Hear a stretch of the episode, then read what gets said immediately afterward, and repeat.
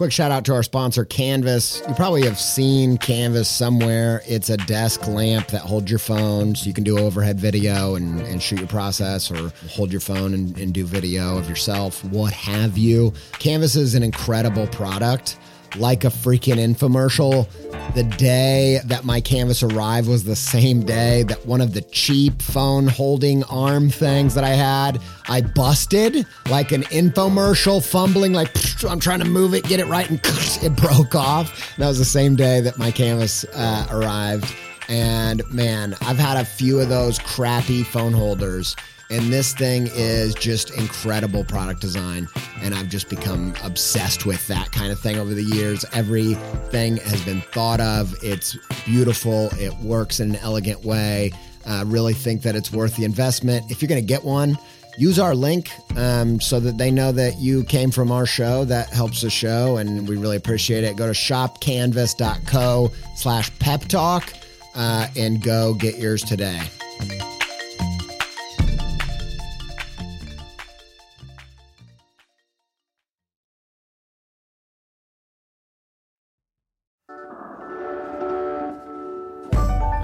Creative journey, it's easy to get lost, but don't worry, you'll lift off. Sometimes you just need a creative pep talk.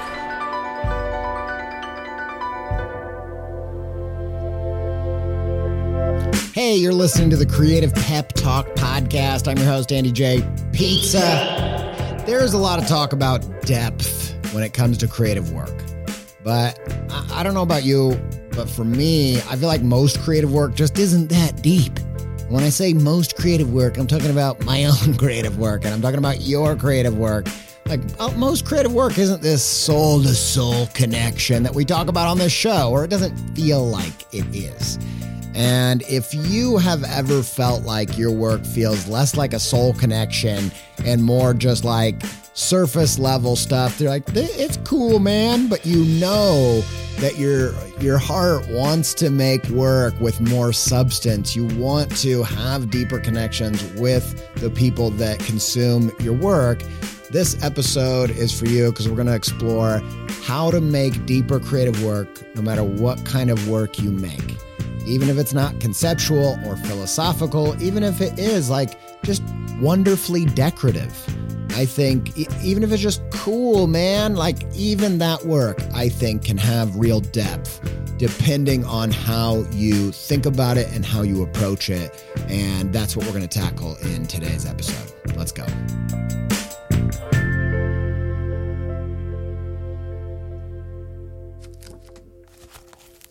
Chapter one recognize the gravity of the situation when it comes to making creative work. I think it's a, a powerful, uh, it, it's been a powerful experience for me to put myself in the seat of the consumer of the creative work and just recognize the gravity of it. Recognize what does it mean for a consumer to try something new so I remember when I was starting out as a creator, it just felt so slow going to get anybody to actually give my art a chance. And even now, sometimes the pace in which I can get people to give my work a try just is so uh, painfully slow and incremental in terms of the growth of um, my audience or how many books you can sell or or whatever.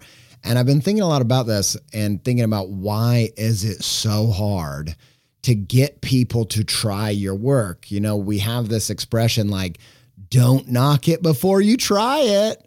And yet we all knock stuff before we try it. Like why do we do that? And I think it's because it's actually really risky to not just try something um, creative, but to really consider going on a deep dive or becoming an actual fan.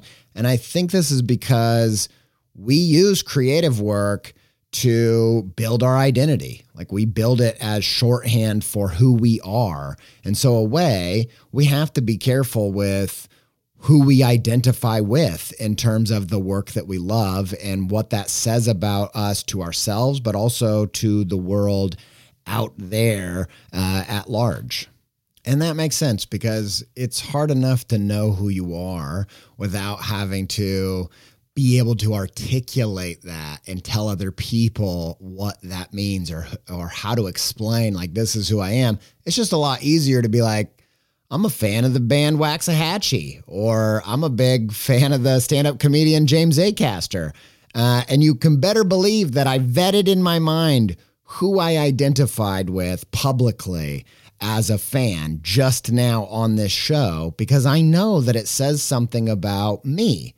And if I mention somebody on the show, even that I'm like, look, I don't co sign their whole behavior, I'm going to give that kind of qualifier because who you're a fan of and what artists you let into your heart and who you identify with is a delicate thing. And I think a lot of us have probably learned that the hard way. You know, in my 20s, I, I was talking about this on a recent episode. In my 20s, I was a big fan of Cosby, Bill Cosby, and I had even, I really had identified with this person and this creator. I had probably quoted them on number on a number of occasions, only to really regret being so irresponsible in my fandom because I didn't even know the allegations that were against him at the time. And then when it came back and resurfaced, even just to the stuff that he outwardly admitted to, all of a sudden it wasn't just that those quotes and those creations that he made were hollow. I was out here quoting them and it made my words hollow and it had this negative effect on me. And so maybe that hasn't happened to you directly, it probably has at least happened in a smaller way where you had a favorite band that ended up being super lame and you have this like you know piece of your history where you're looking back and you're like good lord. I was just you know the uh i don't even want to throw any bands out of the bus because it's just not nice. But you know bands you are, are ashamed of being super fans of now uh, or worse, maybe you have it worse than me, where you so deeply identified with some artist or creator that you maybe even tattooed your body with some kind of symbolism that is connected to that individual and they have a fall or they creatively just go off course and do some stuff that you just don't stand behind and all of a sudden you just have this massive regret for ever being so careless or mindless of letting that artist into your heart or letting that artist uh, build part of your identity. And so it makes sense that people that are potentially going to give your work a try that they would knock it before they try it but that they would you know scrutinize the situation get context get the bigger picture before they go around sporting your thing. And i think it's helpful for me to remember uh, remember that as a consumer of creative stuff. I'm really careful about that and when I think of it that way, all of a sudden it informs how I want to show up as an artist in, in, the world with those people in that situation in mind. And so when you're weighing up whether you want to go deep with an artist, whether you want to identify with them, you're going to kick the tires a bit because the artists we deeply identify with become part of our identity. They become a part of who we are. It's pretty heavy stuff. Like it's not just something to hang your hat on, even. It's not just something that you believe in. It's your whole self that gets wrapped up in the creative work that you love. It's pretty he- it's pretty heavy stuff and a lot of us have to learn the hard way that art is a heavy thing. And I had to learn the hard way myself, hanging my identity on these things, but also just art is literally heavy. Like the first two houses that I owned, I was trying to put up uh, art in my house.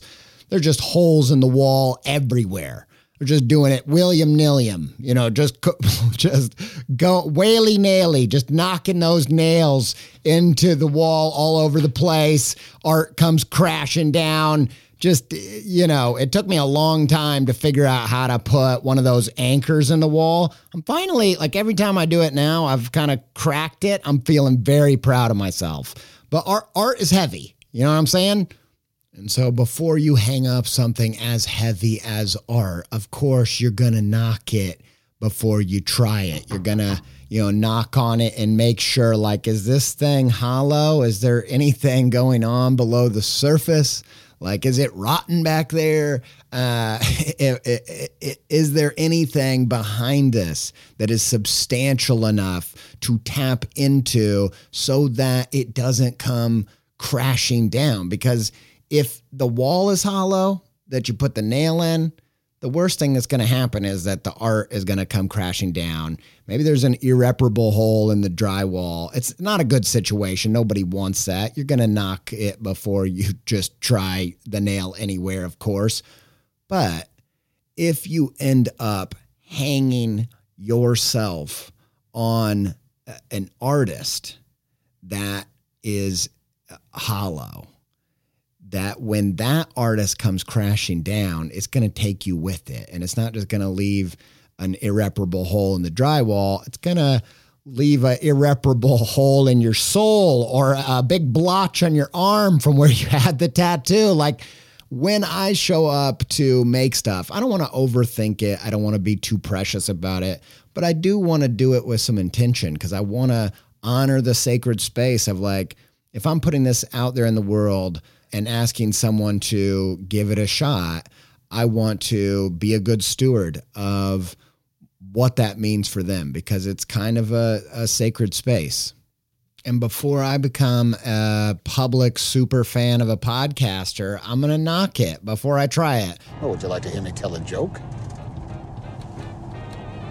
yeah, yeah, we'd love to hear a joke from you. Knock, knock. Who's there? I'm going to scrutinize it. I'm going to see if I can critique it before I wear a band t-shirt. I'm going to try to knock it. I'm going to try to figure out like what's going on with this thing? What's the context? When was this made? You know, you hear a new song, you're going to be like, what what year did they make this? What are the related artists? Like, you know, you might enjoy the song, but if you're going to dive deep enough to actually support this creator, you want to know that you want to know the full story because it's not a laughing matter. This is heavy stuff. And if you're feeling like your art is maybe not heavy, there's that word again, heavy, as you would like it to be, maybe it feels featherweight or lacking in substance or depth or hollow, and you know it's a problem or you just feel like it's a problem. Let's talk about why maybe you don't need to change who you are or even change who or, or change what your art is but instead see and strengthen the weight and strengthen the connection between the deep person you already are and the depth that might be already hiding in your work. And if you will dig into it and tap into that, that you might just see that there is a substantial thing right below the surface that you can hang your whole practice on. And we've just kind of used that metaphor in every which direction at this point. But uh, you get it. Let's let's keep going.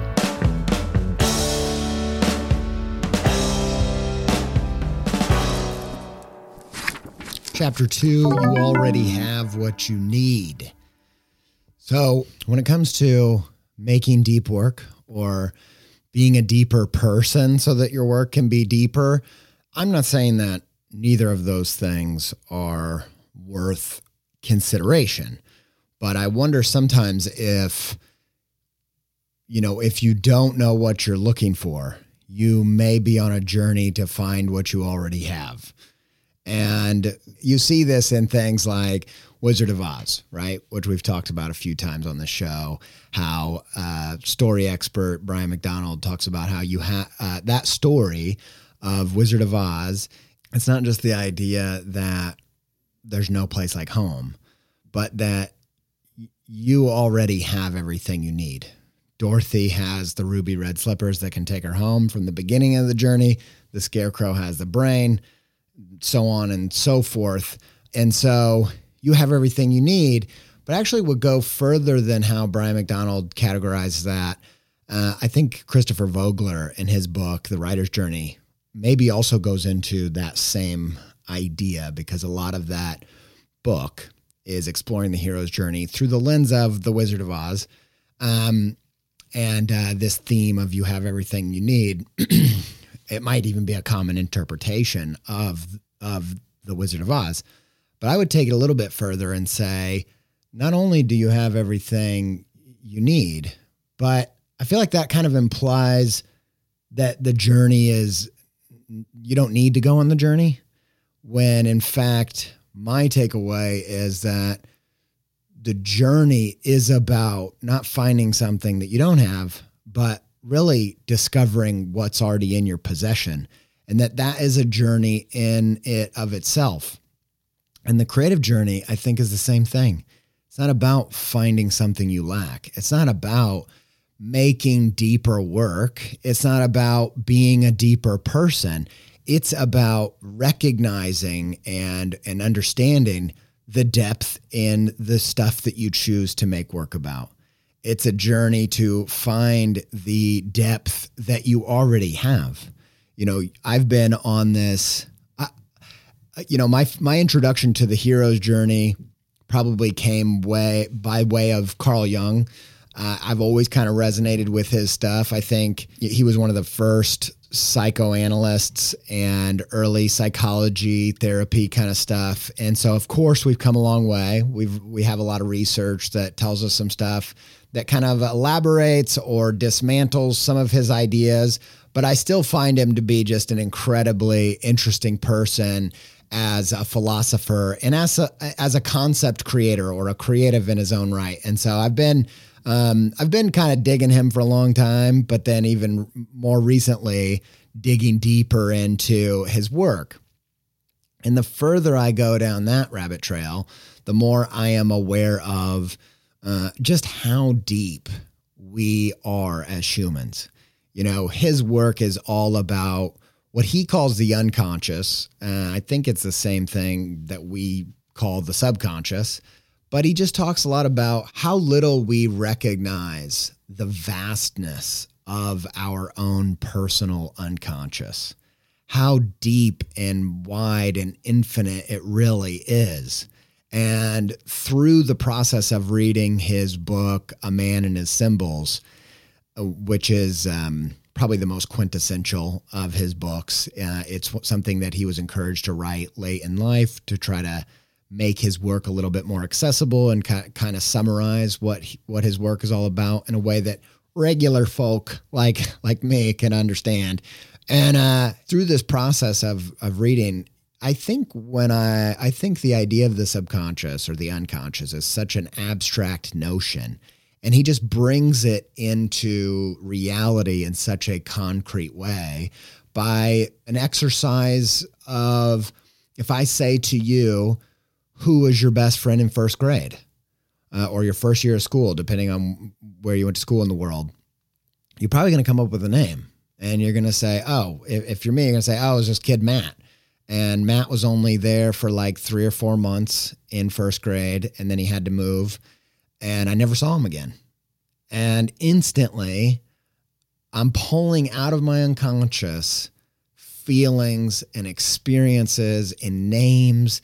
And I was talking to my wife, Sophie, about this and how your conscious mind kind of feels like a flashlight and you're just kind of stumbling around, and whatever's in the light is what is consciously in your mind. Usually it's only a sentence at a time or an image at a time.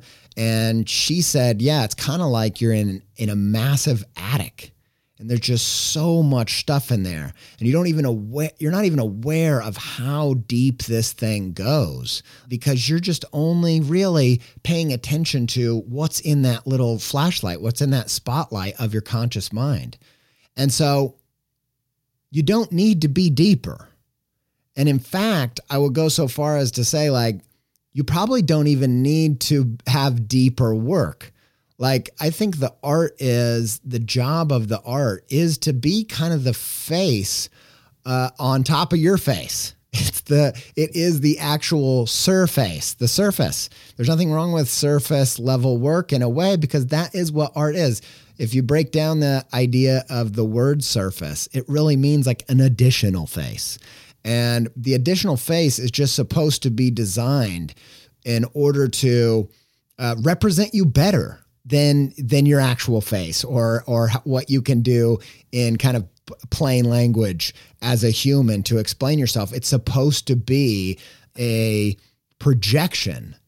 And um and so what if that surface, what if the thing, what if when you drew a snake, Andy, because you thought snakes are cool, man? One of my favorite episode arts on this show that we've ever had was uh, this. It, it, was actually for the episode with Brian McDonald, and I drew a snake, and I was getting at the symbolism of, cala- of, of camouflage because of some snakes have a camouflage pattern. And I was talking about how there's a quote that I discovered through Brian McDonald's work. It's a Percival Wilde quote that says, Every art contains within it an even greater art, like conceals a greater art. And so I was using the symbolism of snakes. But the reason I love that piece is just because snakes are cool, man. And so much of my creative practice for the first half of my illustration journey over the past 15 years was just drawing cool stuff. And I think I always felt this conflict of this is just not deep. Like it's just stuff that I think is cool. But I ran from making stuff with depth because I tried that in high school. And you see that in art school with those creepy, weird art films that are just like, oh my gosh, they thought, you know, we'll just put layer upon layer upon layer into this thing and it's really going to shine, only to be like, this is a convoluted nightmare, fever dream. Um, and that's what a lot of my like high school art was like. You know, I remember trying to make something really like heavy conceptual, and I drew this statue with his head cut off and he's holding his own head and he's got a sword and then there's three identical versions of him in the background all representing things that are there's I mean there's just so much going on here. And guess what? I hated it. It was so ugly. And so at some point you're just like look forget it. I'm not doing that. I'm just going to make stuff that's cool because it's more fun and I'm happier with the result all the while this kind of imposter syndrome low level imposter syndrome is kind of pulsing throughout your practice because you know there that that there's nothing else going on there. And i think that that is the problem that you quote unquote know that there's nothing else going on there. And speaking of carl jung one of the things that he talks about one of his big things is dreams dream work. And i've just become re-fascinated in dreams in my 30s here. Much more i was really into like lucid dreaming and the and all that because i always had weird dreams like back when i was in high school. And then i just kind of got i was like look man i got ki- kids to feed bills to pay. I don't have time to be in fantasy world. It just all is a bunch of mystical mumbo jumbo anyway. It's all you know whatever. But then i got way back into it because I'm pretty convinced that there are ways to uh, interpret these dreams. And it's actually really powerful because it gets you in touch with your non judgmental, unconscious self of um, what's going on. It's a good picture of like, this is what's going on with you below the surface. And Carl Jung would say that the big reason why we don't get a lot from our dreams is because we don't interpret them. And the reason we don't interpret them is because we are convinced they don't make sense. And if you can entertain the idea that they actually make sense if you know how to engage with them, then you're going to find a wealth of information about what's going on in your unconscious. And there's a lot of depth and there's a lot of um, hidden secrets um, that are worth connecting to your conscious self. There's a lot of stuff in that attic. And the only way you're going to find it is if you believe that it's there. And the same goes for your creative work is that if the, the only way you're going to find the depth in your work is if you realize that you already have what you need. If you realize that there is no such thing as making a decision randomly. There's no such thing as, oh, I put snakes in the work because snakes are cool. End of the conversation. Cool is a type of resonance within a depth. And in fact, cool is an interesting word because it kind of gets at the idea of the ineffable. You say something's cool when you're like, I don't even know what how to describe what's good about it, but there's it's got something, right?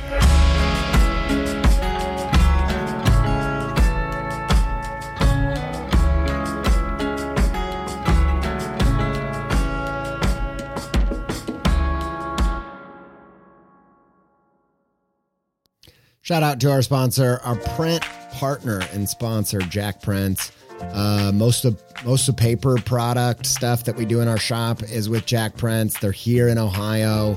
Um, we love all the great smelling. I always talk about the smell of the print. I just love, I love print. I, I think you know I'm primarily an artist that works in print, and and Jakprints has made my dreams come true. Uh, the the last, literally, like when I was in college, I used to every once in a while I would come across a piece of print material that was, you know, uncoated, smelled delicious.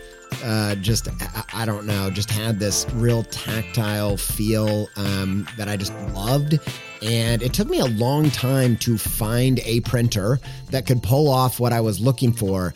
The last calendar we did, which is unfortunately sold out, just has the quality that I've been dreaming of for 15 years. And I can thank Jakprints for making my dreams come true. And uh, we are proud to partner with them. Um, and they make great work. We've made booklets with them, prints with them, t shirts with them, all kinds of stuff. Go check it out, J A K P R I N T S dot com, and uh, get your print needs met.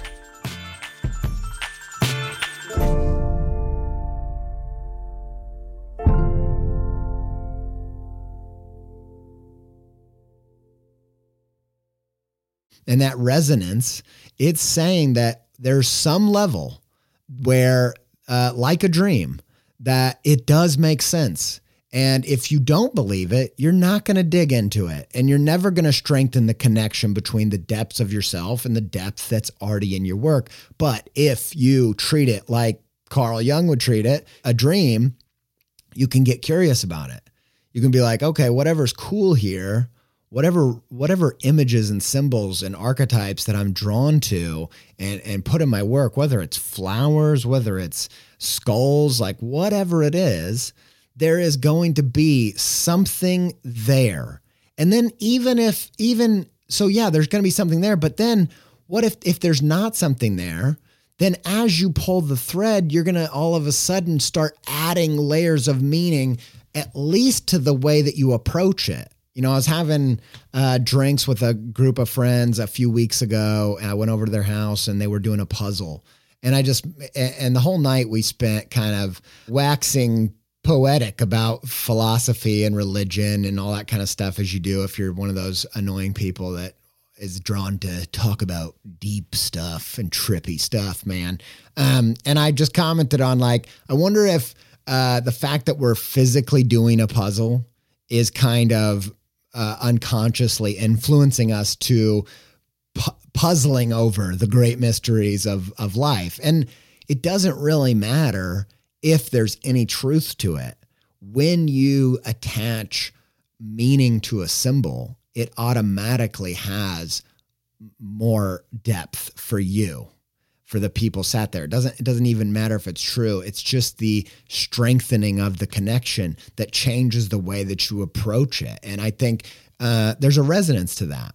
And I think that uh, you know I think a lot about how illustration, which is a big part of my creative practice, has a lot in common with acting. I'm always I think actors are one of the biggest influences on me as an illustrator because their job is to make a text come to life, not unlike an illustrator does with a kid's book or um, with an article. And and what does that mean? And and sometimes illustration, when you're using the language of image, which is um, has a superficial quality, it's easy to uh, it's easy to disconnect from the fact that it really is the language of dreams. It's the language of your unconscious. It's the language of the deeper self if you are willing to connect that. And I think the same is true for acting. And I recently saw this TikTok with Matthew McConaughey where he was talking about the fam- probably his most famous line um, in Dazed and Confused, where he says, All right, all right, all right. All right, all right, all right. Three words, same word. His most famous line is three words that are the same and on the surface basically mean nothing, right? And I was just kind of intrigued by how much substance was there for him which is funny, but it's also really fascinating because for some reason that that line was cool, right? Like that line was resonant on a deeper level for a lot of people. It's why it's been parodied and and quoted and it, it's become a cultural like moment in a way that that part of the movie. And i would i get curious about like is it because he approached it with so much depth? And he goes on to talk about how he was listening to the doors and he's listening to this song with jim morrison and he's like in character listening to this because this is what the character in the movie would listen to. And there's a part in the doors album where uh, Jim Morrison says, all right, all right, all right, all right. He says it four times. And he's thinking about his character in Dazed and Confused, And he's like, okay, f- all right, all right, all right, all right. Like, what, what are four things that I'm like, that I would feel that way about as a uh, as this character. And he's like, okay, partying, uh, you know, my car, rock and roll, and then picking up chicks. Uh, and then and and he's got he's already doing in that car three out of the four. And he sees this person he's trying to pick up, and they're the fourth all right. And so he says, All right, all right, all right. Because he's got three of the four. And I thought, I don't know. Who's to say? It's impossible to say whether that depth is why that thing caught on or why it felt the way that it did. But I feel pretty certain that when you, uh, whether it actually imbues it with meaning or not, it changes the way that you approach it when you have a connection to the meaning. And so you'll hear acting coaches be like, look, you're not just in character when you're saying the lines. When the camera's rolling or when you're on stage, what you're thinking needs to be in character. And it's a type of depth that is the stud behind the wall. It is the substantial thing that the audience can hang their hat on as you're doing your performance. And so, in, in my point of view, rather than going into your creative work certain that uh, there is no depth in it right now and you need to deepen it or or you, there is no depth to you because you're just a midwesterner who like who really loved uh, jim carrey and chris farley as a kid. Like um, i'm looking in the in the mirror here. Um, and you're certain like you could you know the art world you, you have nothing to bring to it because you're just a simple guy. Um, that those assumptions are going to be the same assumptions that cause you not to uncover the depth and strengthen the depth and strengthen the connection between the deep stuff that's already in your work with the deep stuff that's already within you. And if you will treat it like uh, Dorothy and Wizard of Oz and take the journey, believing that you're going to find something, even if it's something that you already have. That you're going to that your your work is going to feel more substantial, and you're going to approach it with more love and care and intention and, and direction. And you're going to be like Jay from Men, Men in Black. You're going to be like Will Smith, who finds out that the whole universe was on the the collar of the cat the whole time. You were looking for something you had the whole time, but it doesn't mean you don't need to look for it. I think um, having a sense of it is really essential. And so let's talk about how to put some of those layers into your creative work uh, on purpose.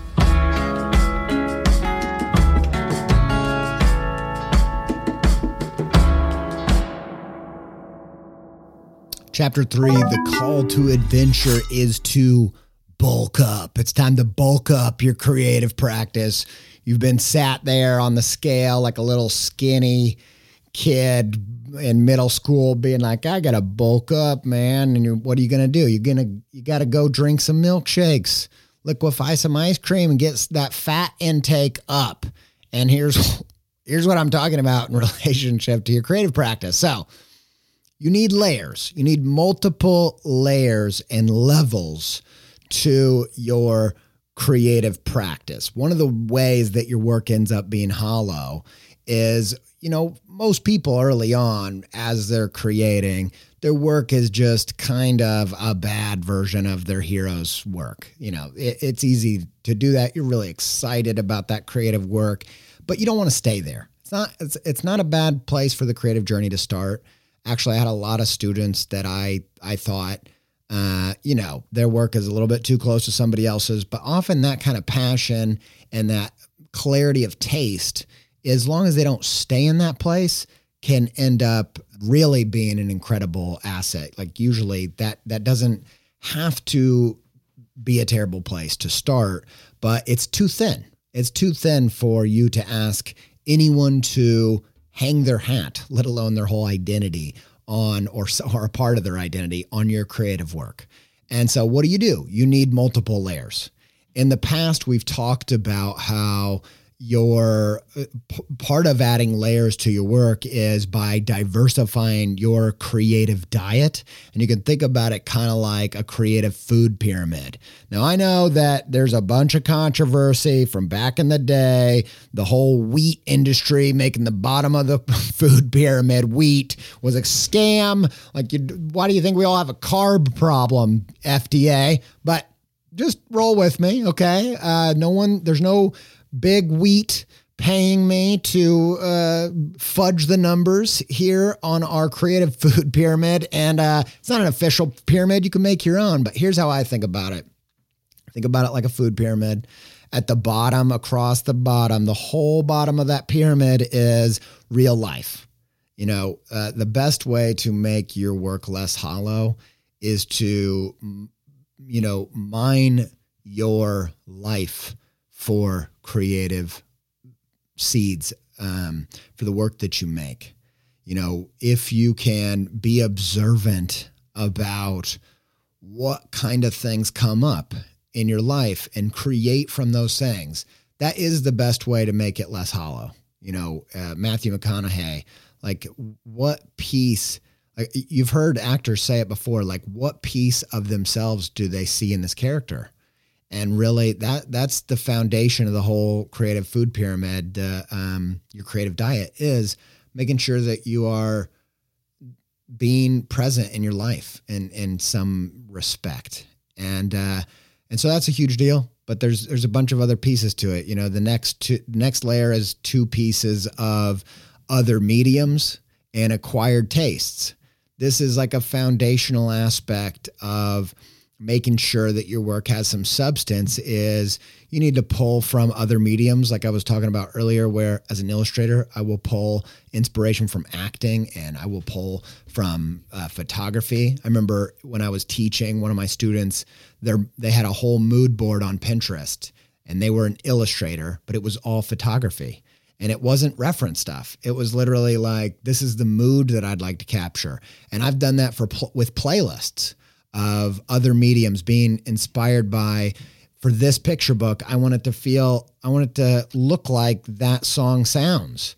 And that that gives you some diversification that really can be you, you can pull more directly when you're making that kind of synesthetic leap. And so other mediums and then acquired tastes.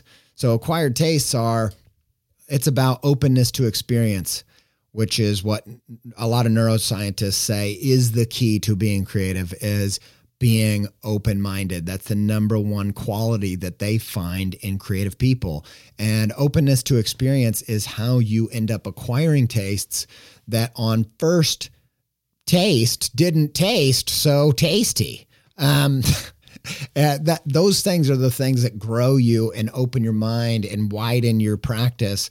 And so I think it's really important to to do that. It's been really important to me to when something intrigues me, maybe even something disturbs me, like if it does anything to me, then uh, I'm going to lean in. I'm going to try to figure out like what's going on there to a degree uh, within reason, right? So there's acquired taste. The next level up is you have old stuff and new stuff. So you have old stuff, and this is kind of like I'm thinking about as you're trying to figure out where the stud in the wall is, where where to hang your work, if if you will, just to use that metaphor in one other way. Uh, one way you can find a stud is it's usually so many feet from the wall, they are from the uh, the corner, because the corner is always where a stud is, and if you go so many feet in, uh, you're going to find a stud there. That's one way to find it. And if there's a stud there, there's one so many feet from that. And it's giving you a context within this wall with where you're at. And the same goes for creative work. When you when you find a new song, one of the first questions I ask is, when did this come out? Like if if this sounds really fresh and really cool, um, there are times when if it came out five years ago, that's kind of less interesting. Then there's other times where you're like, whoa, this person was like onto something way before the rest of um, folks. Or if you're like, there's times when I go find it and the most interesting time that could have been created was 50 years ago. And then there are other times where that makes it feel irrelevant to me. And I, and I don't know exactly what it is, but there time is an aspect when it comes to making your creative work being timely and timeless. I think that sweet spot that's that's good taste right there. That's my, one of my kind of definitions, working definitions of how I think about it. And so that next layer, the third layer up, you have new stuff that you're inspired by. That's your peers. it's really important to to not stay up to date with what's going on in your neck of the woods creatively because you have to, but more like give yourself permission to still love the work of other people. I think that's just really important to stay engaged and interested. And it's a it's a part of my practice. I don't think there's anything wrong with it as long as it's balanced with uh, all the other pieces of all the other layers of that creative food pyramid and balanced with the other side of that, which is the timeless aspect. What are the old things that you're inspired from and pulling from? You know, you'll hear people like Rian Johnson, uh, who I'm a, a, pretty big fan of, who made Knives Out uh, and Glass Onion, you know, when he's making these, he's pulling from Columbo. He's pulling from uh, mysteries that did it right, and he and he's like unashamed saying like, you know, the only thing he did to update the flavors was put iPhones in it and put it in a modern context or what whatever it is. And so I I'm a big believer in mining the past for some uh, breadcrumbs that we just just left behind and and finding that context. And at the top, one of the most important parts of the food pyramid is the fatty, guilty pleasures. And for me, the reason why they're so important is because guilty pleasures, I'm not saying that you should, I don't think most creators really feel guilty about any of the stuff they like. I know that that's not a, that kind of guilt complex is not very 2023. Um, but, you know, we all know the stuff that resonates on a deep level, even though we wish it was a little bit, you know, it's not the thing that we would really love to have on our Spotify wrapped as number one. you know what I mean? Like we all have those things, but those are some of the most powerful and interesting parts of the pyramid because they, if something resonates, even though you you try your hardest for it not to, uh, that's telling you something very specific and very unique about your particular taste. Uh, eh, something that's undeniable about your sensitivity and that depth of reception. If you have a lot of taste buds on that sweet side of the palate, uh, that's gonna that reception is the same thing that is going to allow you to taste your own work and navigate through the creative process. It, that reception is um, the tool in which you can uh, recreate work you love and then critique it and make it even better and put your spin on it. And that's the point of this whole journey. Now, I'm going to share a little clip from a conversation I had with uh, Alan, who does all the music from Terrestrials. And that music is hilarious and crazy and, and over the top. I told you about Terrestrials last episode. It is Lulu Miller's new show. She's co host of Radiolab. This is kind of a Radiolab for all ages. Kids will love it, but I have listened to it on my own. Uh, it's designed to be uh, all ages, and so it's not just kid stuff. It, it it moves me. It makes me laugh. It's fun. If you like this show and you um, because it's a bit playful, you're gonna like this um, this podcast and it's also a good other medium to get influence from if you're not a podcaster. So go check it out. But I, I, had a conversation with the guy who makes all the music because the music is so creative and so funny and weird. Um, they do a lot of like parody stuff. And I was really intrigued when I heard that they pulled from Creed, influence from Creed, and and what that's all about. And I think uh, his process with that really hints at the kind of openness to experience with acquired tastes and guilty pleasures that we're talking about here. So here's that clip. Can you tell me a bit about like taking inspiration from weird places and Yeah. and trying to like things that maybe you don't naturally find yourself liking? Right. Yeah, that's where the that's the, what the whole Creed joke boils down to. There is that I have made it a point in my intake of you know music or art, you know, at least in my best moments or my better moments, to try to approach everything from a place of trying to find the like the the good, the the the radness, the awesomeness that exists in a piece of artwork, even if I don't quite like the artwork. I, I don't want to like over overstate this like this is some sort of meditative practice or some sort of you know thing that I've perfected or that I'm good at, but I find myself lately just trying to walk into places where people are showing art or or presenting something that that they have been especially things that are not pretentious or that things that uh that involve some level of vulnerability and not be overcritical. Be like approach things from a place of what is awesome about this? Like what are the cool things about this? I this is not a song that i appreciate in its entirety necessarily but i'm certain if i try if i listen hard enough i can probably pull something out of this that is interesting or is inspiring or original or quirky or you know somehow useful in my creative practice or something along those lines. And and the the example that i always come back to is is uh, is creed. Uh, they, they, they're a band that that get so much hate and a lot of that is so well deserved. Uh, there's just some big egos in that band and there's some real cheesy music videos and and kind of embarrassing lyrics.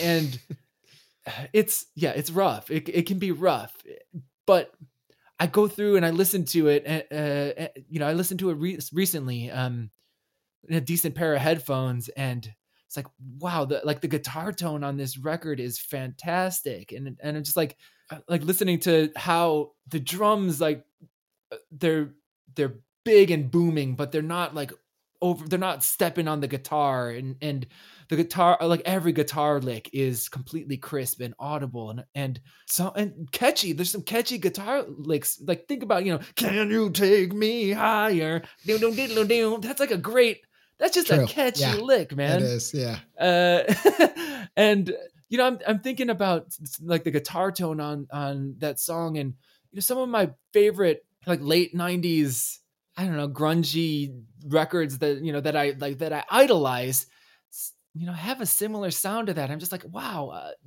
they're they're really perfecting it on this record. It's fantastic, and then, you know, then I come then I come out of it. I zoom out, and I'm uh, back back to thinking like, oh my gosh, it's like Scotty Scott Stapp, like you got to chill out. You're, you're a little too much, and but but I started out, you know, with this open mind. I like listened to this piece of artwork with an open mind, and uh and found something useful, and you know, then.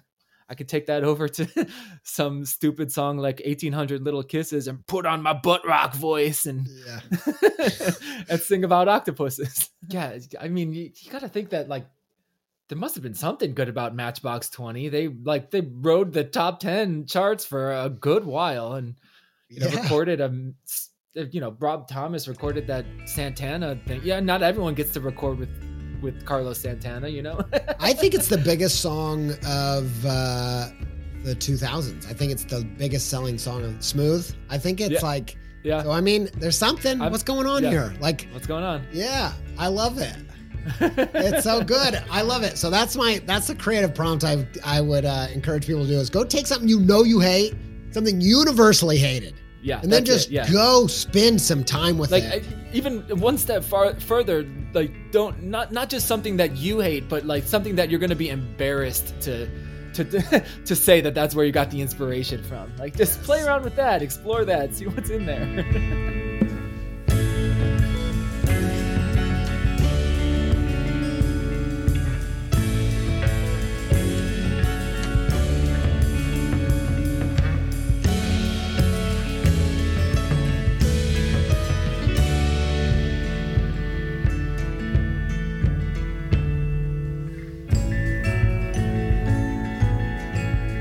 So that was Alan Gafinsky from the Terrestrials podcast.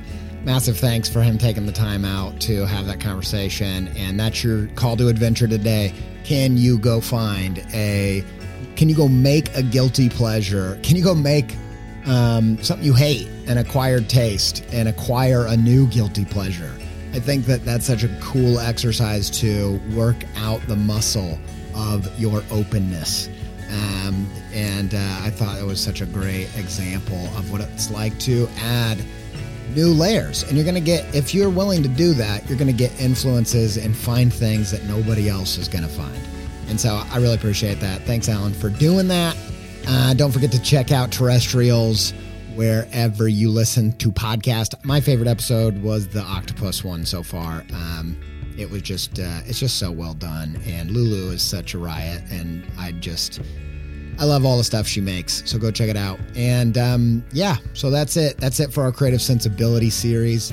Hope that it was helpful. Hopefully it was tasteful and that, that you enjoyed it. Um, uh, massive thanks to yoni wolf and the band WHY? for our theme music and and soundtrack. Thanks to connor jones for sound design and uh, and editing the show.